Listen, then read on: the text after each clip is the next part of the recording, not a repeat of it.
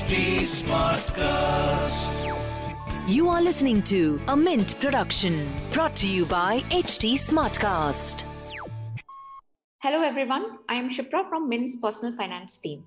Today's topic of Why Not Mint Money podcast is best travel credit cards for women. To set the context of today's episode, let me start by reading out some data to you. In 2021, out of the total number of credit card applicants, only 12% were women.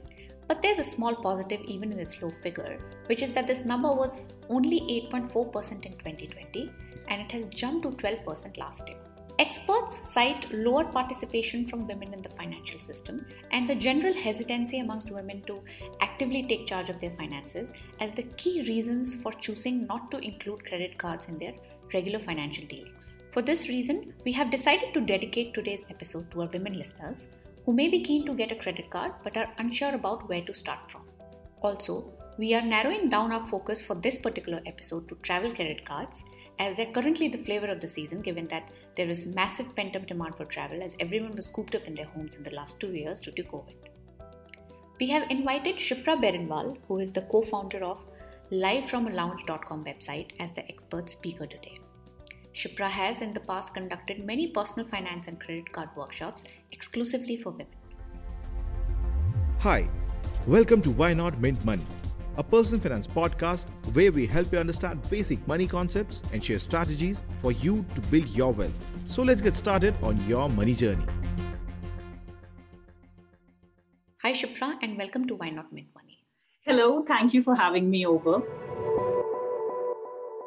So, Shipra, let's start the conversation. Uh, you know, with talking about travel cards which are specially customized for women users. Why don't you tell us about such cards and what kind of additional benefits do they offer if compared to you know your regular credit cards which are available to everybody? So in India, we have not seen travel credit cards that are customized for the women's segment. Uh, usually, travel credit cards uh, in the market are gender neutral, and they mostly focus on benefits which uh, which would be suited for a traveler. In that sense, I think that you know uh, men travelers and women travelers uh, have the same kind of needs. You know, for example, if you're traveling, you do want to access an airport lounge, make your travel comfortable. Um, so, really, uh, to answer your question, we don't have a travel credit card that specifically focuses on women, but there are quite a few travel credit cards in the market today. Which is okay. I mean, so so like if if somebody wants to pick a travel credit card for themselves, what, what are the common factors you know that they should look at? Um, you know, um, Shipra, one thing to understand would be that what are what is a travel credit card? Um, a travel credit card is essentially a credit card that earns you rewards which you can actually use to travel. So, for example, use it for your flights, use it for hotels when you're traveling. Now, um, what should be the factors which a woman should be looking at when picking the right credit card for herself and specifically a travel credit card? So uh, there's really a great three, four pointer exercise for anybody who is looking to pick out the right credit card for themselves. They should do that. Uh, the first one is write down all your monthly expenses. You know, as women, we have um, our spend patterns are slightly different than men. So, for example, uh, as a woman, you may be spending money on utilities because you may be taking care of the home. Um, eating out is uh, is an expense. Maybe you're somebody who's living in another city and paying rent could be an expense for you. Um, if you if you're somebody who drives to work, fuel is an expense for you. Maybe you have children, education fee, insurance. Um, so the first thing to do really is write down all your expenses that you incur on a regular basis. Then pick a travel credit card that earns you rewards in most of your regular spend categories. Now, credit cards also come with a lot of terms and conditions attached with them. So not all credit cards will earn you points on fuel. But if you are somebody, you know, who's spending money who's fueling their car and who's spending money on fuel, you definitely want to earn points on them. Uh, utilities, insurance is a big one. All of us pay hefty insurance premiums for ourselves. So write down all your monthly expenses. Pick a credit card that earns you rewards in most of your regular travel spends. And then um, the one key thing to do with a travel card, especially if you're getting started, is um, have a goal in mind. You know, it always helps you focus and earn better. So um, maybe you just want to do a trip, a girl's trip to Goa every year and you want to accumulate enough reward points uh, and offset the cost of your flights or and your hotels with your credit card rewards. So have that goal in mind. Or maybe you are getting married and maybe you and your partner are planning a honeymoon uh, in Paris and you both want to you know collect rewards on your credit card and offset the cost of that honeymoon. So uh, having a goal in mind always helps and the last tip that I would give is earn everywhere. No place is small to earn. Even if you go to Starbucks and have a coffee and you're paying 200 rupees, you know, and it's so much easier for us as women to just pull out a note and, you know, just give it at the cash counter. But 200 rupees is, you know, on a good credit card is really equal to eight air miles that you can earn. So earn everywhere. And these will be the quick four pointers I'm going to give. So does that mean that one needs to, uh, you know, um, manage several cards at once, or can they find all these benefits under one or maximum two cards? So you know what happens. Uh, typically, you will find a combination of two to three credit cards, which will help you earn rewards within 90% of your regular spend categories. Um, one of the mistakes of um, or I, I wouldn't say mistake, but one of the misnomers that um, we have is that you know to be able to earn lots of reward points you need to have like lots of credit cards. It's actually uh, not right you know. Uh, the key here is to really pick the right credit cards. So currently while i have a lot of credit cards in my wallet and that's also because um, I study programs, I look at loyalty reward points, you know. But typically, there are three cards in my wallet that earn me rewards across 90% of my spend category, 90 to 95%, you know, including utility, including um, insurance, you know. Uh, so, really, the key here is don't have too many credit cards, but pick the right ones that will earn you rewards across most of your spend categories. I mean, uh, hesitant to keep too many credit cards you know uh, uh, you know thinking that they might default on one card which might you know uh, put them in a debt spiral or uh, something like that. So in that sense if somebody has two or three CRED cards what is the best efficient way to manage those several cards together? Now we have a lot of apps you know that help you manage your billing cycles. You know you input it and uh, for example credit is one you input your credit card details and it will send you a reminder before you have to uh, you know before your due date is there. So it's no longer um, missing your bill is no longer a result of a credit card. Missing your billing cycle or not paying your dues is usually uh, you know is usually a result of financial indiscipline. And i believe that credit cards have very little role to play in it. You know, if you are financially dis- indisciplined with 10,000 rupees of cash, you know, you will just be indisciplined with your credit card. But really, there is technology today around us to really help us manage it better. So it's really nothing, it's not something to be worried about. You conduct a lot of uh, workshops to educate women about credit cards. So, in, in your interact interactions with these women, what are the common reasons you hear, you know, because of which they're hesitant to take up credit cards? Because you know, um, this is a funny question. I mean, it's not a funny question. It's a very, very relevant question. And it kind of takes me back to myself, you know, 10 years back. And uh, I think uh, what happens is, you know, personal finance as a topic is something that we women don't discuss, we don't talk about a lot. When it comes to credit cards, you know, we it's always seen as oh credit cards are a debt trap you know?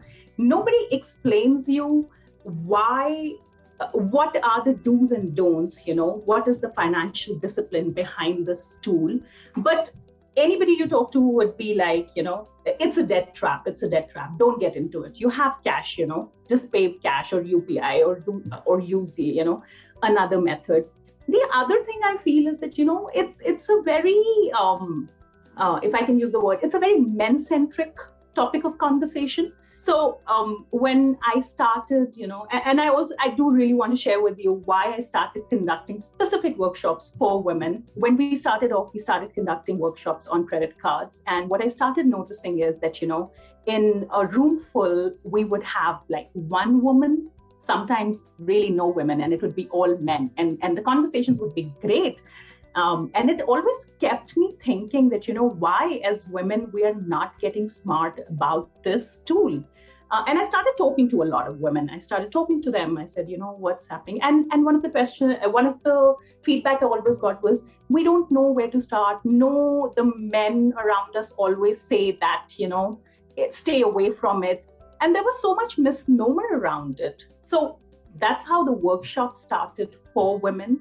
Uh, they start from the basic. They really help you understand the financial tool. They help you understand the do's and don'ts of a credit card because it's really important. You know, it's like any other personal finance tool. It's like insurance. It's like, you know, investing. It's like mutual funds. Uh, when you do put your money over there, you know, you need to know the terms and conditions that come around with it. You need to know what is the discipline you need to follow. And then after that, we've had great success. In fact, just last week, you know, one of our um, workshop graduates is planning a trip to Europe in April, and she is using her credit card credit card points to offset the uh, uh, cost of flights.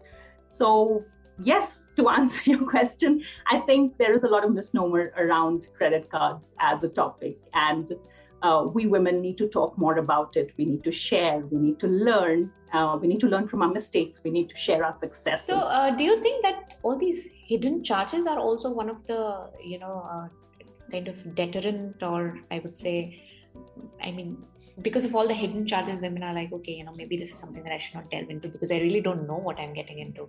Do you think that's also one of the reasons? Um, so the key here really here is to read your terms and conditions, you know, when you get a credit card um, there are like no hidden hidden charges. It will be somewhere in the terms and conditions of what you're going to be charged. It's just that you know we're so eager um, to start using that we don't understand the basics of it. Um, uh, you know a, re- a, basic is that you know when your credit card bill um, comes there is a minimum payment due and there is a full payment due.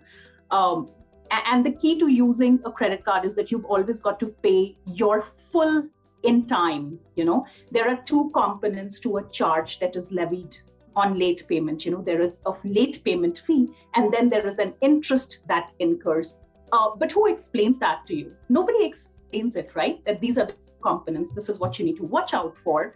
Uh, when the bank representative is selling the credit card to you he will just say madam ye free hai and this is great or aap ye le lo. And that is all they will say. They will never explain you the nitty gritties of it. So the thing, the key here is to understand all the charges that come with it. And really, if you pay your bill in full every month uh, on time before the due date, you're good.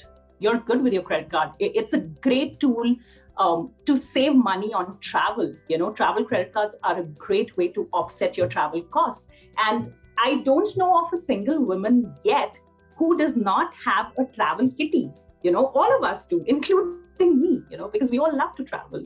Yeah. Uh, you can't be inside your home at all times. But you know have we ever thought about it that hey you know what that the rent i pay every month it can generate me reward points which i can offset for travel?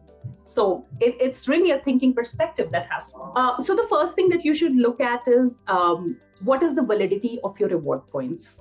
Okay um, not all travel uh, credit cards are equal, and reward points expire for a lot of credit cards. Uh, so you must know whether your reward points expiring in one year, two years, three years. The second thing you should really look at is where all can you earn points on that travel credit card, right? So it's really pointless to have a travel credit card which is not earning you points on most of your spends because then what are you going to do with it you know? It's possibly just going to sit in your wallet. Uh, the point of having a credit card is also that you use it you know? You use it more often. So these are the two quick things. And then after that it becomes comes down to really your preference of, of points right?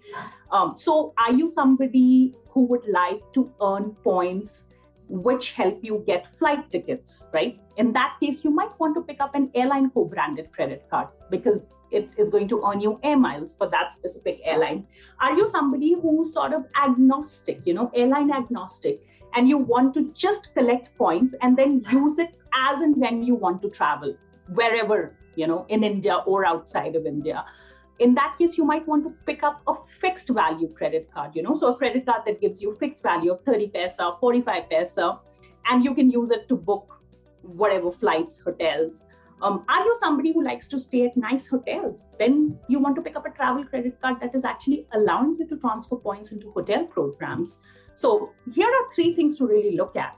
What are your expenses? What do you really want to get out of your travel credit card? What currency you want to earn, travel currency? And uh, credit card points expire. So it's always good to know what's the validity.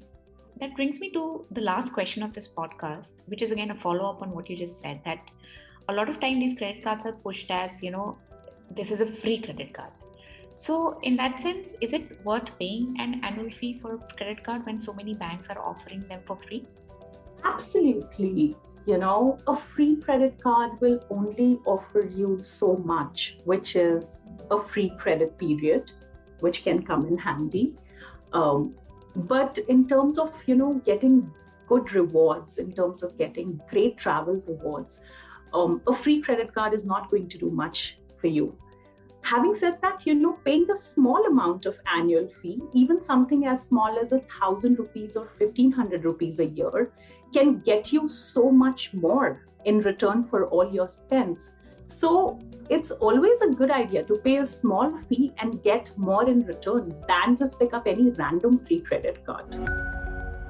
That brings us to the end of our podcast. If you'd like to know more on this topic or make a suggestion of a personal finance topic that you want us to cover, I can be reached at Twitter and LinkedIn under the username of Shipra Singh Saurabh. Thank you for tuning in. See you in the next episode.